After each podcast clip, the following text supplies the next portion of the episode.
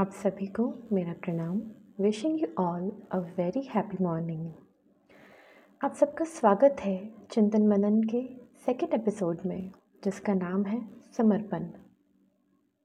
क्या है ये समर्पण? We also call it as surrender surrendering our worries tension fear problems to the divine to the ultimate healer to the universe जब हम समर्पण करते हैं, तब हम अपने ऊपर से इस बर्डन को निकाल देते हैं कि हम अकेले हैं। सब हमें ही करना है। कोई हमारे साथ नहीं है। ये सोचना गलत है, क्योंकि ऊपर वाला, परमात्मा यूनिवर्स हमेशा हमारे साथ रहता है। लेकिन उसके लिए आपको भी तो उस पर उसके प्लान्स पे बिलीव रखना पड़ेगा। हर चीज़ का बर्डन खुद ही रखते रहेंगे, अगर हम चलेंगे तो वो क्या करेगा? वो तो चाहता है कि हम उस पर अपनी चिंता को छोड़ें, उस चिंता को विश्वास में बदलें, विश्वास को आस्था में और आस्था को श्रद्धा में बदलें। क्या बहुत मुश्किल है समर्पण करना? नहीं। ऐसा हमें लगता है, लेकिन अपने आप को, अपने कर्म को एक्शंस को, उस पर छोड़ के चले।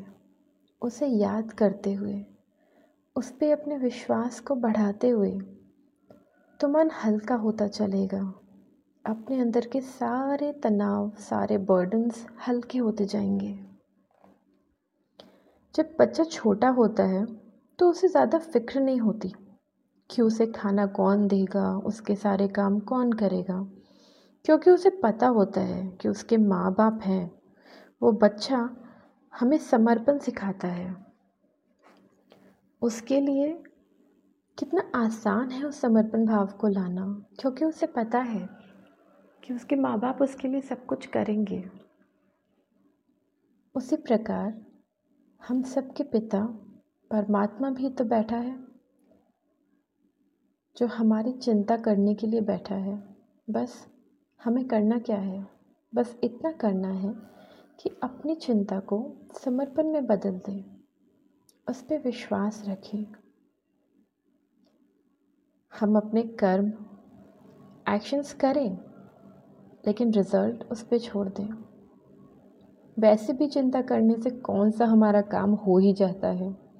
उल्टा दो तीन बीमारियों को हम ज़रूर इनवाइट कर लेते हैं। तो चलिए आज हम ये संकल्प लें कि अपनी चिंता को अब समर्पण भाव में बदलेंगे।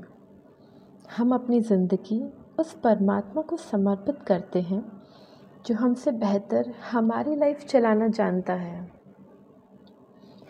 I surrender to the divine being, knowing that divine right action is always taking place in my life. इसी के साथ आज की बात समाप्त करती हूँ। प्रणाम।